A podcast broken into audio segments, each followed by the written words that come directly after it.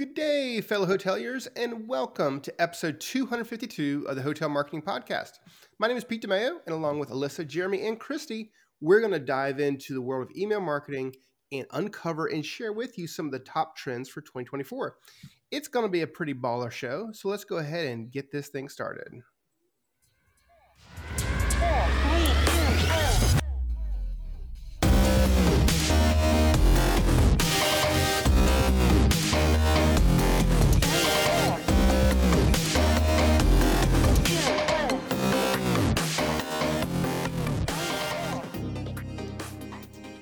And now we're back. So it's been a while since we've had a, a, recording. Everyone has been sick and coughing and hacking everything up. Uh, Jeremy, you're surviving right now, right? Yeah, I'm praying. I don't know if I will survive, but I am surviving at the moment. Okay. So it's going through your house at least, though. Yes. And I know, Alyssa, you are somewhat on the men's. Honestly, I'm just surprised that my immune system can take any more yeah, it's been brutal. So I know that you're a little quiet now, but that's just because you guys have been coughing up the black lung and all the other kind of stuff that you're having to deal with up there in Pennsylvania. But we also have a new member of the Boom Squad. It's Christy. Hey. Hi. Welcome to the team. So you joined us at the very beginning of the year as one of our new account managers. Uh, so, trick question: How are you enjoying it so far? Um, I love it. It's definitely a change of pace, but so far so good. Nice. Well, cool. We're glad to glad to have you, and also really excited to have you on the podcast to kind of hang in there and kind of see what it's all about. So, feel free to jump in as much as you like, or just kind of sit back there and listen and soak it all in. But uh, yeah, we got. I think we got a Sounds pretty good, good. episode. Yeah, so I think we got a pretty good episode today. Alyssa, you wrote a pretty awesome article about the top hotel trends in email marketing that we're going to cover. But before we do that, we have to jump into my favorite segment, the news.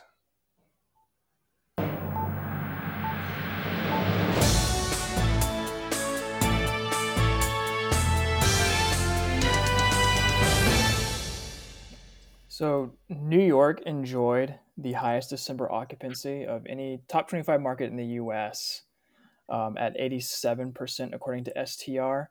But that spike seemed to coincide with a plummeting availability of short term rentals of 30 days or fewer, um, which went from 13,500 listings in August to just under 3,000 in December. So this is there's a new local law, local law 18 in New York City, that's really driving Airbnb specifically um, up a wall.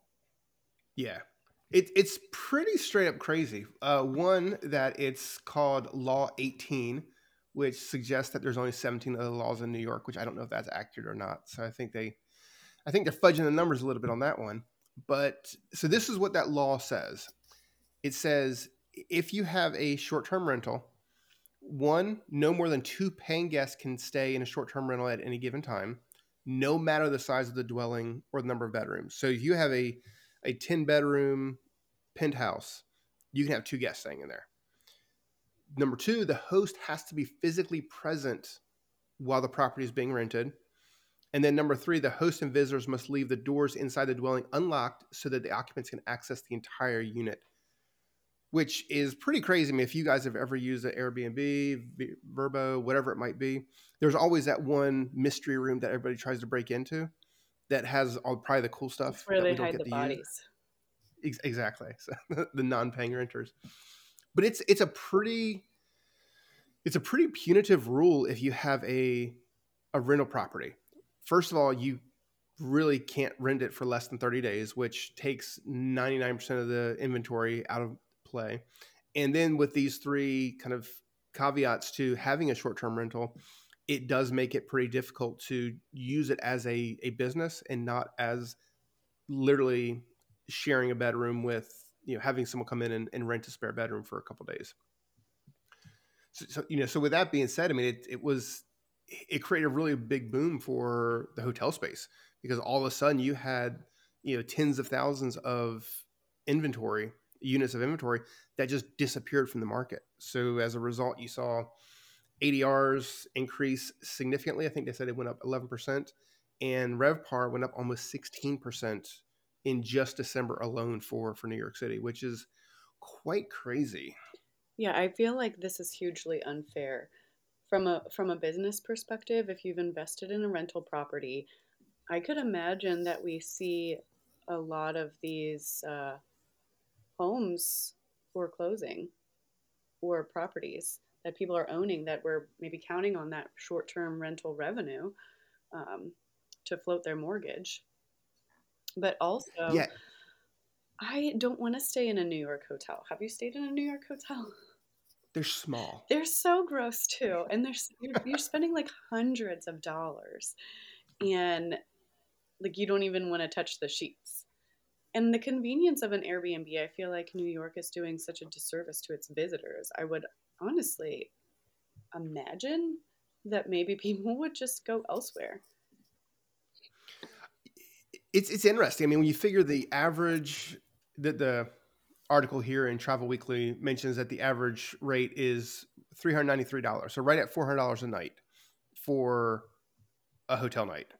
Whereas even if that you had a comparable ADR for a vacation rental, you're getting a much better experience. And it does seem like I don't know if it's the hotel lobby or you know where that law kind of originated from, but it it definitely, like you said, it, it's going to kill any independent who's running some vacation rentals. Yeah, I want to know the purpose of this because the conspiracy theorist in me is like, all right, the hotels are giving a percentage to the government now.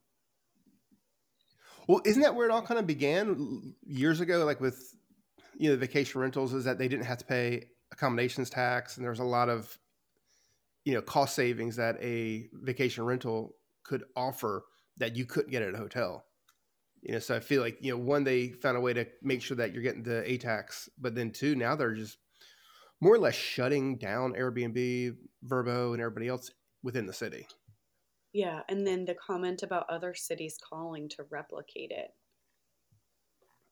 Well, that's the scary part too. I mean, it, if you own, let's say you're a, you know, a couple who owns a single unit in a single city, you could find, like you said, find yourself on the you know verge of foreclosure because all of a sudden you have a property that is unrentable.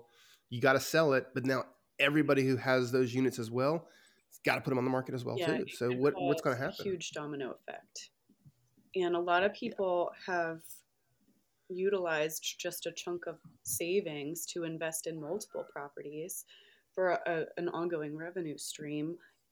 But on the flip side of that, some this is some how some people afford their vacation home. Like maybe they go twice a year, but they rent it out the remainder of the year. So it's also mm-hmm.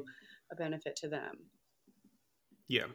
And, and I'm not sure specifically, we're kind of just kind of pontificating or whatever it is on this, but I would see like if you owned your home and the next door unit was a vacation rental, that would get pretty frustrating, especially if they're having parties or they're in and out all hours of the night. You know, more people there that parking can accommodate. It, we get frustrating. So I'm assuming part of that is residents pushing it, but then the other part is too. Anytime you can increase your RevPAR by 16% by shutting out an entire segment of the, the market, it's it's a big big deal for hotels for sure. Yeah, it's also skewed in my opinion because that's December data, and mm-hmm. December is a, a large travel month for New York City. Obviously, people travel to New York City all the time, right? But the holidays in New York City, especially, are are popular. Yeah, the data doesn't say if it's year over year data, which I would assume that it would be.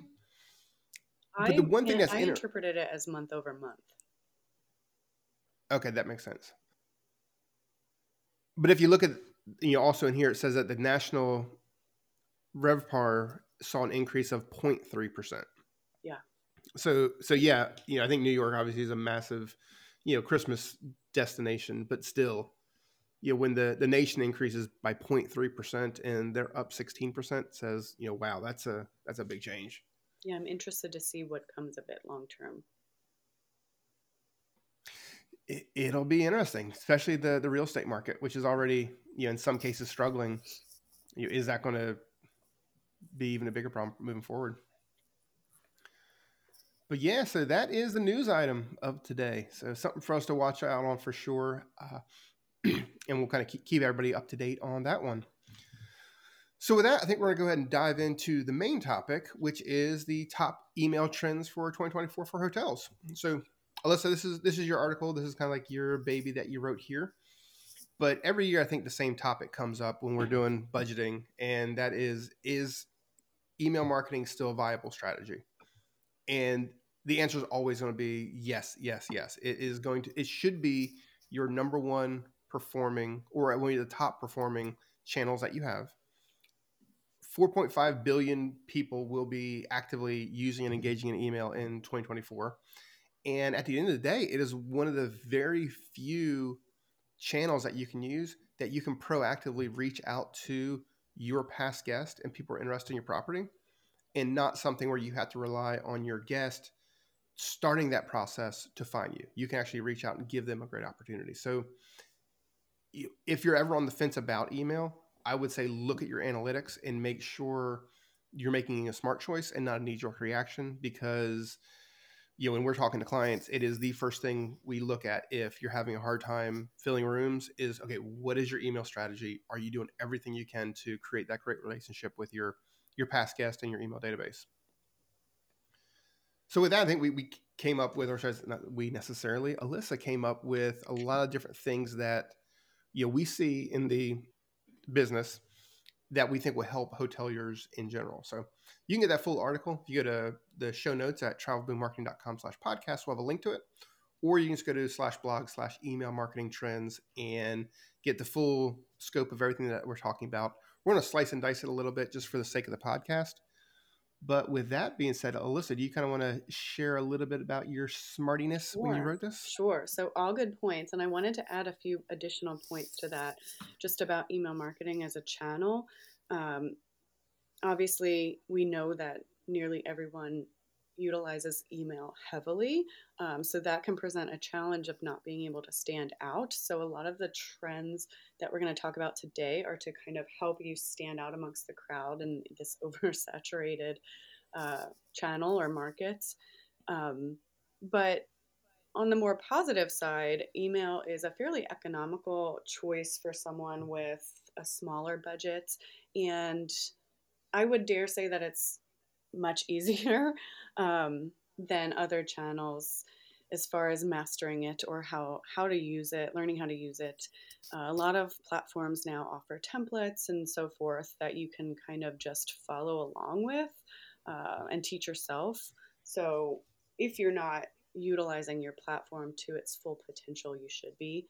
Uh, a lot of times I've seen live chats and support articles and how to videos that are offered when you do sign up with a specific CRM. So take advantage of what your platform has to offer and implement some of these trends today. And then, you know, reach back out. Let us know if you've seen an uptick in your metrics.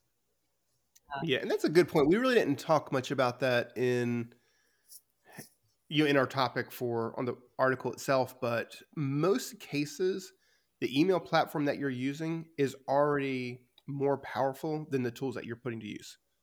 So looking into that and say, hey, oh, I didn't realize I could do this. This was available. That was available. You know, by by digging into it fully, you will be able to improve your conversion rate and revenue that you generate from any given email campaign. Yeah, absolutely. The software's already done the work, uh, so you just have to take advantage of it. But with that, uh, I have a first trend, and it's focusing more on the message and not just the volume.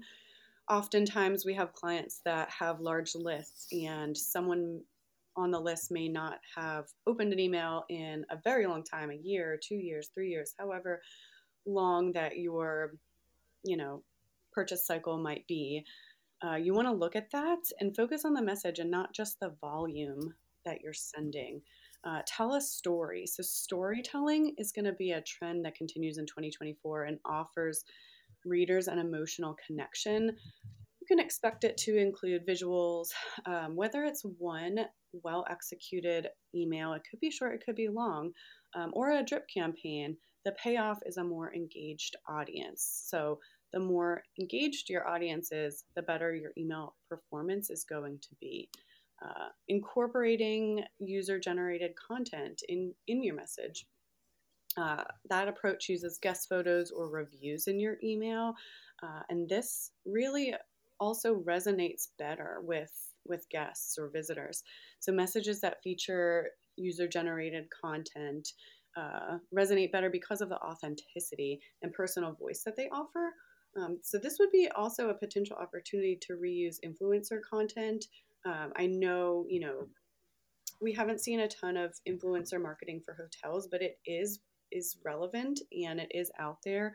So reusing some of that content they may have created on other platforms within the email is going to help uh, bridge the connection uh, and creating more interactive content. So we said boring text heavy emails are out. I don't think they've ever been in, uh, but exciting content is in. So if you're considering actual effects like rollovers or animated buttons, um, the, the old lady in me disagrees with this a little bit, but we've we've seen the data, so it does work.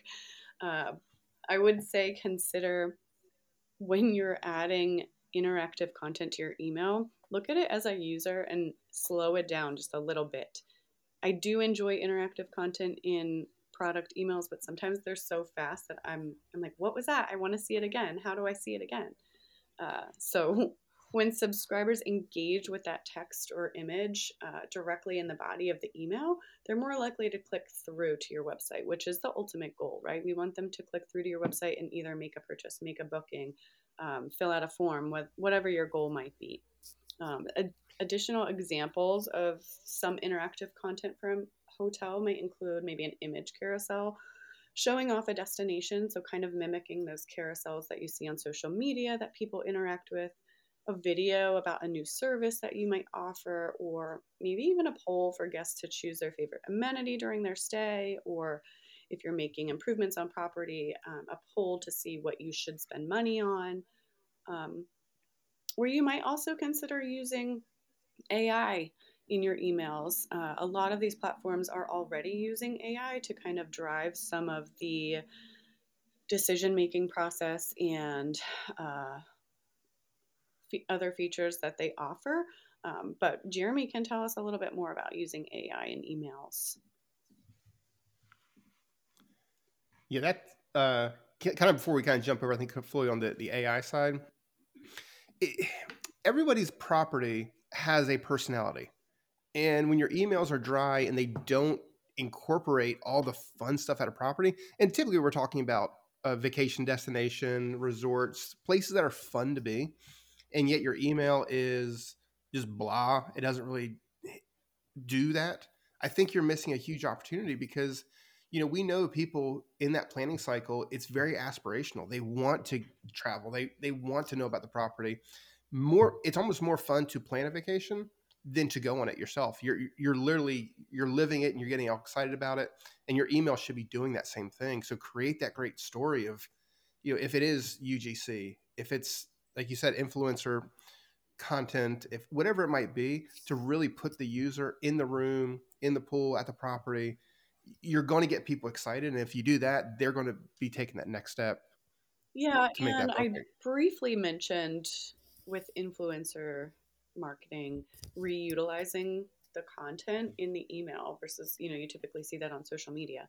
But that would apply to other investments as well. So if you're investing in drone footage or a video that you're creating about your property for some other platform a tv advertisement maybe maybe you have a large budget and you're creating something for a tv advertisement break it up and when they're editing it create smaller pieces or or different images, different angles that would be used to tell a better story or improve the message in your email. Um, so consider, you know, if you're doing a photo shoot for your website, consider, okay, we want to use these across all platforms. How can we really expand upon this to to make it more versatile? Yeah, and I, I'd say too that you can really kill two birds with one stone with this, with you know, based on you know what leads to higher engagement. And you know, you're going to see uh, quicker results when you're using email based on you know what is engaging more to your guests and what isn't. And using that information to as a guideline to maybe the content that you're building on your website. Or even taking the content that's doing really well on your website and using that in your emails know just kind of a, a way to you know, use both platforms um, you know like sort of like almost like cross-platform kind of marketing in that in that sense yeah, it doesn't have to, nothing that you do should be siloed. You know, if there's a great piece of content on your site, you know, promote that via email and you know use email to drive more of the traffic to get the full story.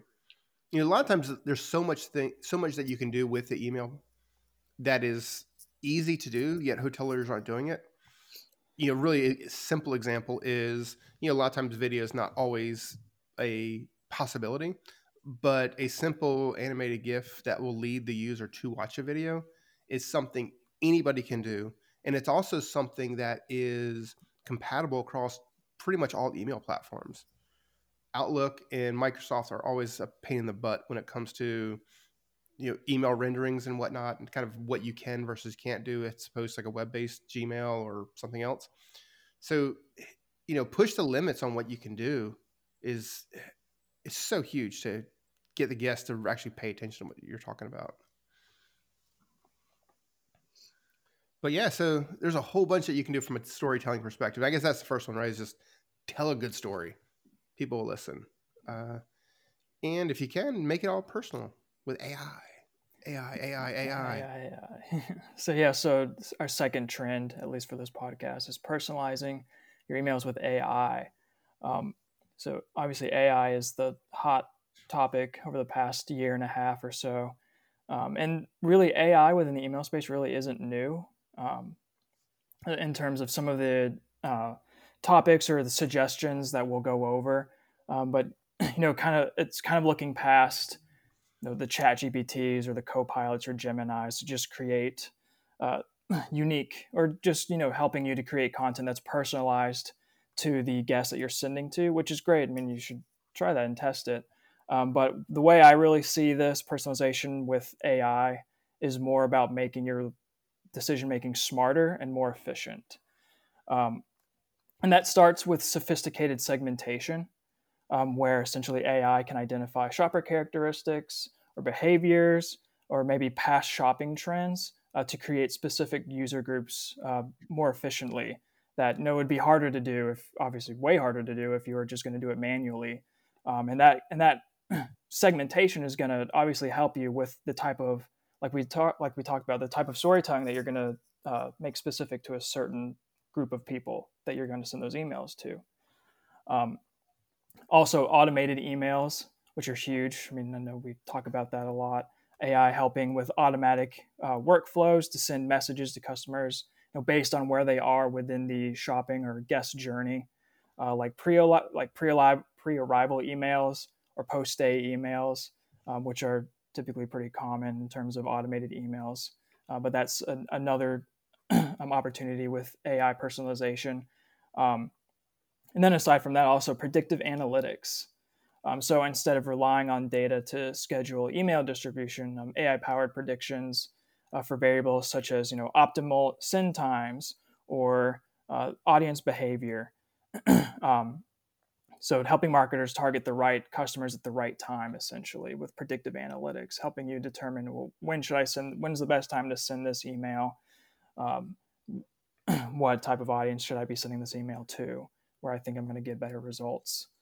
Um, and then lastly, um, A/B testing, which is a good trend for all all channels, but email is definitely going to be included there. So artificial intelligence um, taking some of the workload um, off of A/B testing when you're using AI, um, you know, suggesting new uh, email subject lines, or maybe the different types of send lines or different type of audiences that you're sending your emails to, are just ways that AI tools can help you analyze and uh, recap the success of those tests.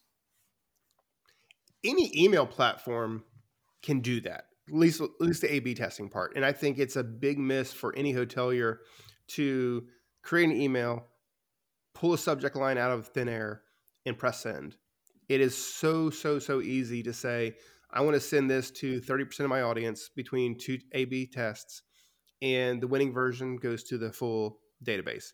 That stuff is so easy to do, and it creates a base of knowledge that you can use to improve all your future subject line testing. Uh, using emojis versus not using, you know, a uniform intro to your subject lines, whatever it might be, you can test that stuff and make it work really, really well. And it doesn't take much time. So I think it's it's a real miss if you don't do that. Yeah, and I think at the end of the day, we're still considering the goal of engagement or increasing engagement. Email service providers are smart, right? If if they know that I've interacted with your your email or engaged with your email, opened it, clicked it, had it open for a certain period of time, more likely to show at the top of my inbox versus in my spam folder. So anything that you can do to improve engagement, uh, so using these AI techniques to improve engagement is going to help your performance. Yeah, you know, I think in general, if you look at retail, if you look at ecom, they do such a better job with that of really seeing what their consumers want and creating individualized paths that optimize their email performance. Eh, hoteliers, for some reason, I've not seen a hotelier who has done a phenomenal job with with the email side because it, it does take a lot of work to set up a lot of those emails and AI automations and kind of segmentations and all that kind of stuff. But the cool thing is, is once it's set up, I don't want to say set it and forget it, but it's it's one of those things that will continually run while you're doing all the other things that you have to do on a daily basis from a marketing perspective. You go in there, you make sure everything's working good, you tweak it, you make sure it's still functioning the way, way you expect. But if you do that, I think you will absolutely see massive improvements. Yeah, it's a one time investment for a long term payoff, in my opinion. Um, not to say you never revisit it, but you know you're not in there daily, even weekly, and you do see revenue from it. Um, mm-hmm. And and I think considering ecom versus booking a vacation or an experience is so vastly different because the purchase cycle is just so different. Um, you know, if I get hit with the same email enough times for the pair of shoes that I looked at, I'm gonna buy. but mm-hmm. you know, planning a vacation and purchasing a vacation is just so drastically different. But we still see hundreds of thousands of dollars generated via email for hotels annually. So there are people that do it. Mm-hmm. Well, I mean, look at it this way: it, that longer cycle is a great opportunity, particularly if you have your analytics on point.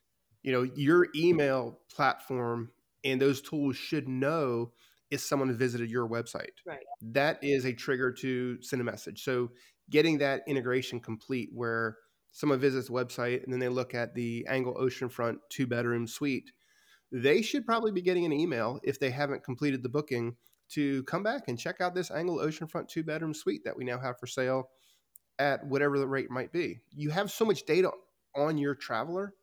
If you're not using it and proactively reaching out to them once they literally visit your website or engage with you from a social perspective, wherever it is, you're just missing out. Yeah, you're leaving money on the table at that point. Yeah. Can I say that a hotelier should hang their head in shame, Alyssa? Sure. No. At least everyone knows you said it and not me. Yeah. I, I, got scolded for using that in a, a, study that we're working on, but I still still think it's true. If you're if you're messing up, we should have them hang their head in shame. I don't know. Maybe wear a sign around their neck or something that says "I don't do email marketing gooder," something like that. Anyway, so next one we had on the list was something I think is super important that people don't pay enough attention to, and that is the security side of emails. This is becoming well, Google, uh, Microsoft, Yahoo messaging, um, Microsoft, they're all going to a much more stringent authentication process. And that might be through your email SPF records, your DKIM, or even more advanced is the DMARC type records that your emails need to have set up. And that can get a little bit technical, but more or less, there's going to be a little token that you grab from your email platform. You put that on your domain or uh, on your uh, DNS record for your uh, domain. And that's going to say, hey, the email that is getting sent from Hotel A is actually coming from the physical website of Hotel A as well. That's going to let you get through more of the spam filters. That's going to let you have a better deliverability rate, get you into the right inbox, leads to better open rates and everything else. So, of all the things that we talk about when you know we said it's something that you invest one time and is done, that's what this one is. Make sure now that a lot of these uh, rules went in place in late 2023, making sure that you have the proper email authentication is going to be, in my opinion, the easiest way to improve email performance because simply it will get into the inbox. Uh, beyond that, I think also, you know, obviously the security is important, but looking at the best practices of your unsubscribe rate, your spam rate, your engagement, all that kind of stuff helps the ISPs or uh, email service providers, should I say, decide if your email is worthy of taking up the space on the inbox for a consumer. If your spam rate's high, if your unsubscribe rate's high, you may have the best offer in the world for hotel rooms for 99 cents, but nobody's going to see it because it never gets past the layers and layers of spam protections that most email platforms have. Yes, and ESPs have made a lot of feature updates over the past year or so.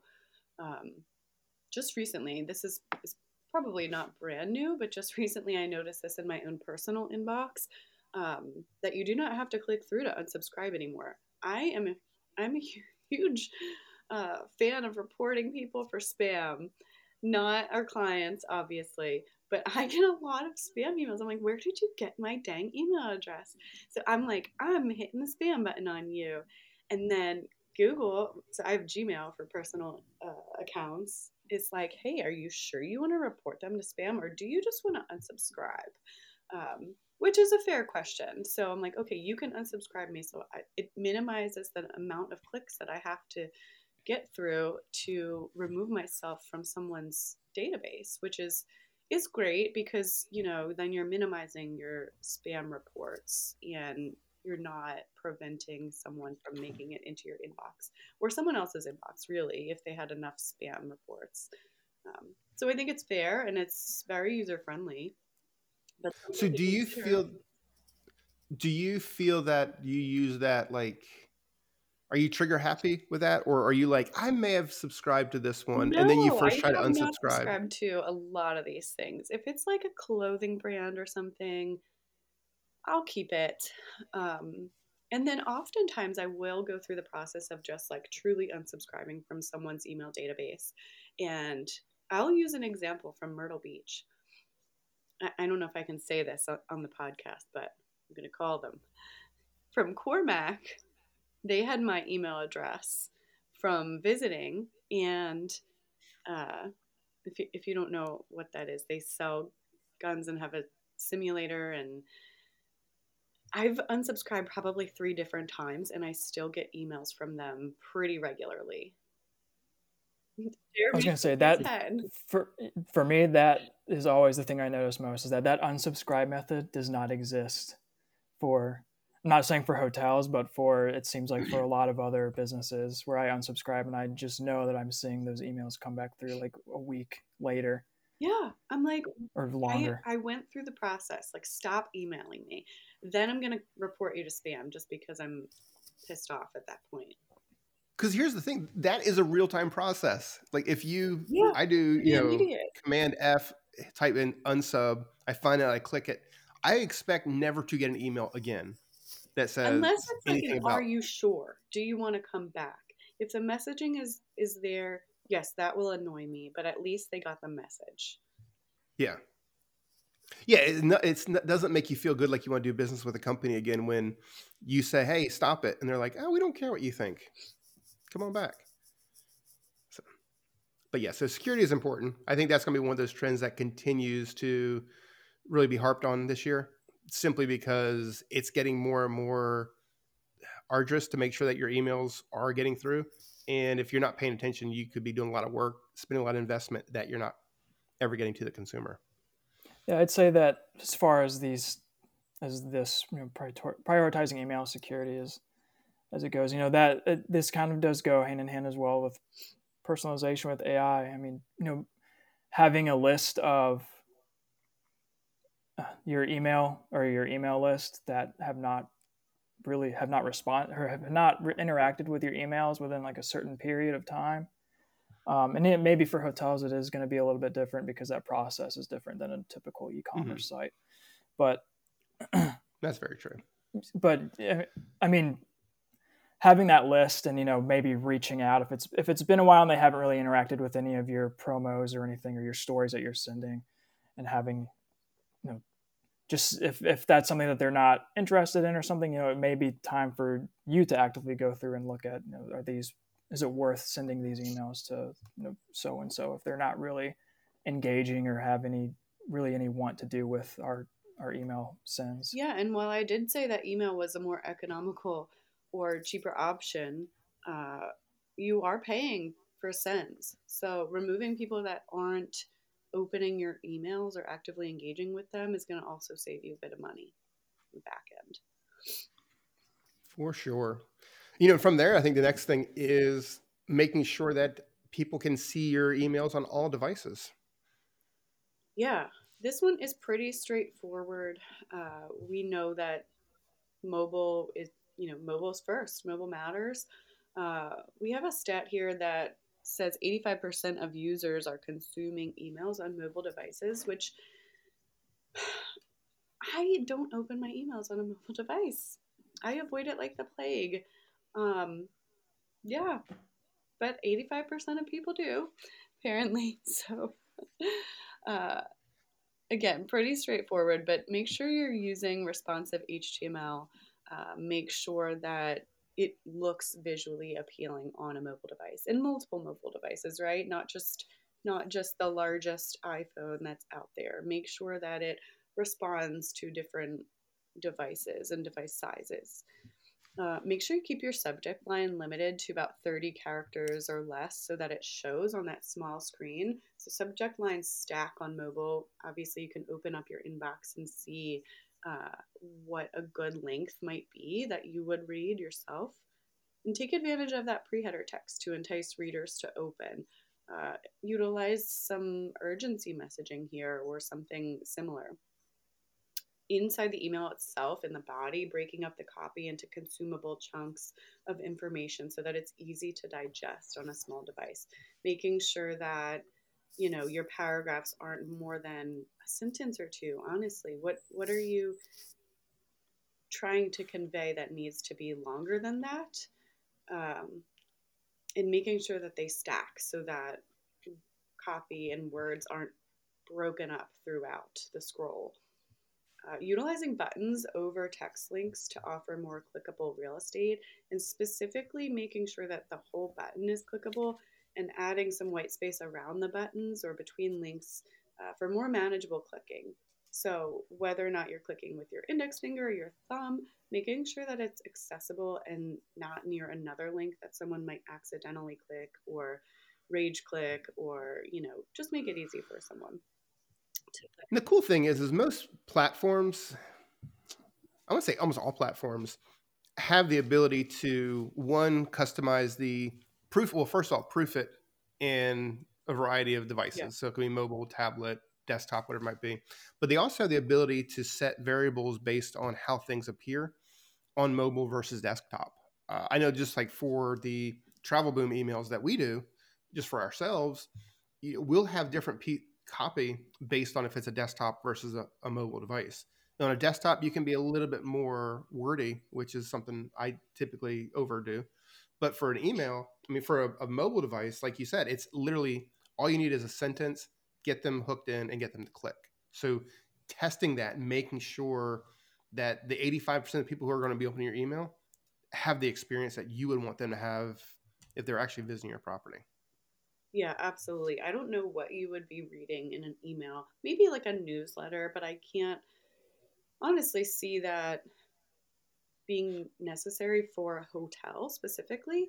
um, unless it's your pre-arrival information. Obviously, that's something that you are going to read through, but otherwise, short snippets of information that are easily digestible and consumable on a mobile device that someone can scroll through and have the option to click through if they want to read more Mhm. information on on another page. Yeah, I think if you're doing an amazing job telling a story, like we talked about in the the first tip, you have you get a little more leeway if it's a really great story. But even then, think about where people are consuming that email while they're on their phone. It's probably not when they're fully paying attention to it. It's more of like a passive type read. Yes. So you know, don't overload them. You know, give them a good experience. Yeah, use bullet points if you need to. Uh, break it up, add some white space, so that if someone is just skimming and not truly reading, they can take in the information that you're providing. most definitely. Yeah, Alyssa, why don't you like looking at email on mobile? I actually What makes you part of that fifteen percent? I, I hate mobile devices. I just really do. And I am, you know, prone to scrolling and I can't break the habit of, I, I, I've tried. Um, but it's so funny. I also watch videos on silent. I am probably in the minority for a lot of statistics, and I think I'm just a grandma at heart. I I don't even know the last time I opened an email app on my phone, unless I Really? absolutely had to. Like maybe it was on vacation or something, and that's all I had.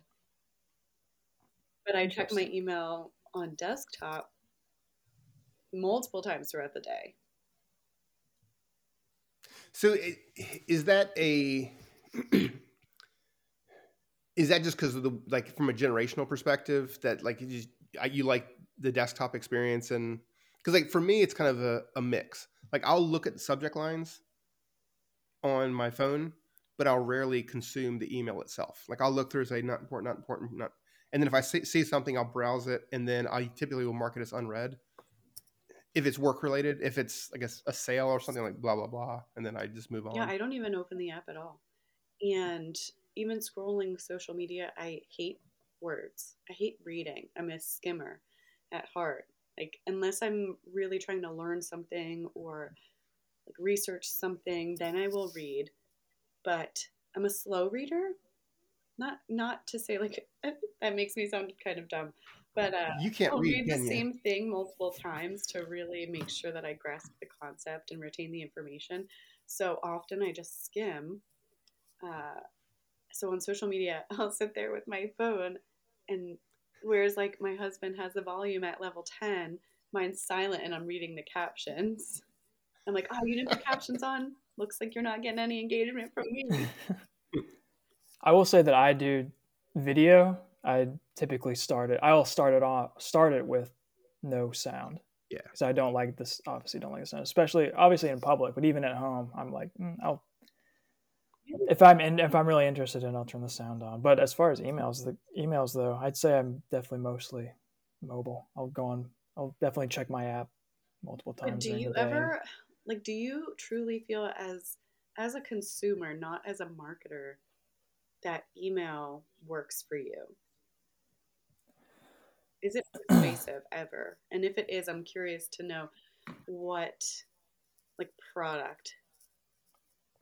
So, well, when birthday comes around and I get all those emails for free things on my birthday, You're one of those. I'm definitely, yeah, I'm definitely going to be saving all those emails for later on. Yeah. Um, but I think maybe through like e-commerce sites, maybe I'll tend to look at it like I've saved something in a cart and I just haven't got back to it, and then oh, here's an extra whatever. You know, maybe that will entice me. I'd say more so with stuff like maybe food related. I feel like I get more deals there, and so I'm I'm definitely going to be a little more enticed with something as far That's as interesting. that I don't think I enjoy at that subscribe to moment. any food emails. You know, I think that is kind of it kind of brings us back around to personalization and utilizing AI. So, you know, there's you know, we have four people on the podcast right now and all of us work a little bit differently. If the system understands that Alyssa doesn't know how to read, you know, it's just going to give her pictures or, you know, little little pictograms of what to do. Uh, whereas Jeremy, he likes food stuff, so he's going to get food stuff. And so I think it's making sure that your system is robust enough to give people what they want in the format. And you they, could determine that based on how long someone's spending, like looking at your email. If I scroll through quickly and just skimmed the email, but Jeremy spent an extra two minutes reading all of the copy, give Jeremy the long email. Yeah. Well, that's also because I can't read. Yeah, it just takes him a long time. yeah, but anyway, uh, none of this matters unless you really uh, monitor your performance. So, Jeremy can talk to us a little bit more about important metrics and monitoring your uh, email performance metrics. Yeah, so I mean this this trend is basically in just an annual trend, um, making sure that you are making decisions based on the data that you're receiving. Um, is going to make your life easier and it's going to make your decision making as far as the campaigns you're sending out much smarter and more efficient. As we've talked about throughout this entire podcast with ai and incorporating ai and all and things like and all that good stuff. Um, so you know measuring engagement through clicks and click-through rates and monitoring the health of your lists and with subscribers and bounce rates and using booking revenue to make sure you're working toward achieving your goals are all are all things that you need to be keeping in mind. And that's just some, but I mean, those are some good examples of things that you'll be need to, that you should be keeping in mind in terms of monitoring the performance of your actual campaigns. Yeah, I think at no point when you're looking at your when you're working through your emails that you do a send and you don't then go back and look at your performance. That is the email that you sent today is going to be the path that we build and send an email for tomorrow. What worked, what didn't, you know, did it resonate? Uh, did it get through the spam filters? You know, looking at all that data is so important because you can't optimize your campaign if you're not looking at the data. And I would probably even go a little bit farther to that than say, uh, you as you're you're setting up your emails, even from an automated perspective, you go back and look at those as well because a lot of times people look at the one-off sends that it, they do, but they're not necessarily looking at the engagement of their, you know, booking anniversary message to see if that is optimized as it should be. So, but uh, but yeah, I think those were kind of the big trends that we have. At least that's were five of the trends. The cool thing is, if you go to the article, there's actually six trends, and we left one A out. bonus so trend. Bonus trend, but you don't get it here. You know why? Because this is our, our clickbait opportunity. You have to click through to see what it is. But um, but yeah, any, anything else that you guys want to add to this before we kind of wrap up the podcast? I don't think so. I think this was a good one. And, you know, obviously email is, I don't want to say vastly, but vastly, for lack of a better word, unchanged for, you know, years now. Uh, and we just continue to add in new features to different platforms and uh, taking advantage of these trends is what's going to set you apart from the competition because it is an easily accessible channel that is very saturated. So making sure you stand out uh, is is key. Mm-hmm. Most definitely.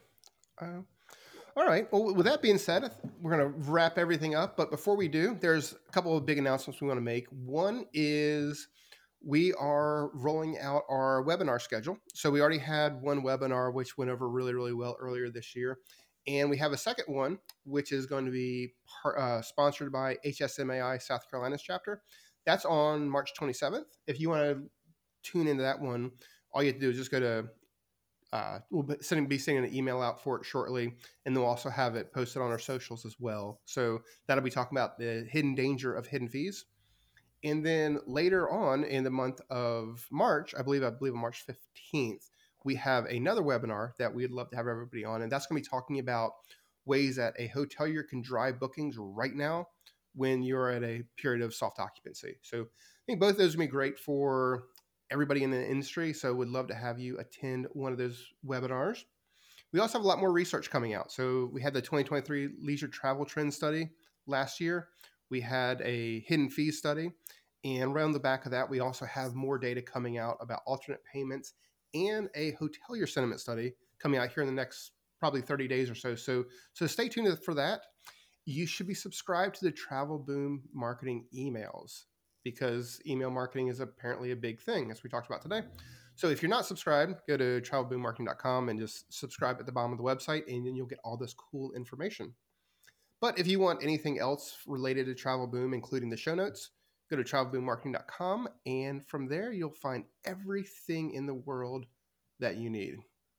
Uh, Jeremy, Alyssa, anything else that you guys want to cover, or should we shut this show down? Shut her down. All right. With that being said, thank you very much. Happy hoteling, and we'll see you next time. Travel Boom is out.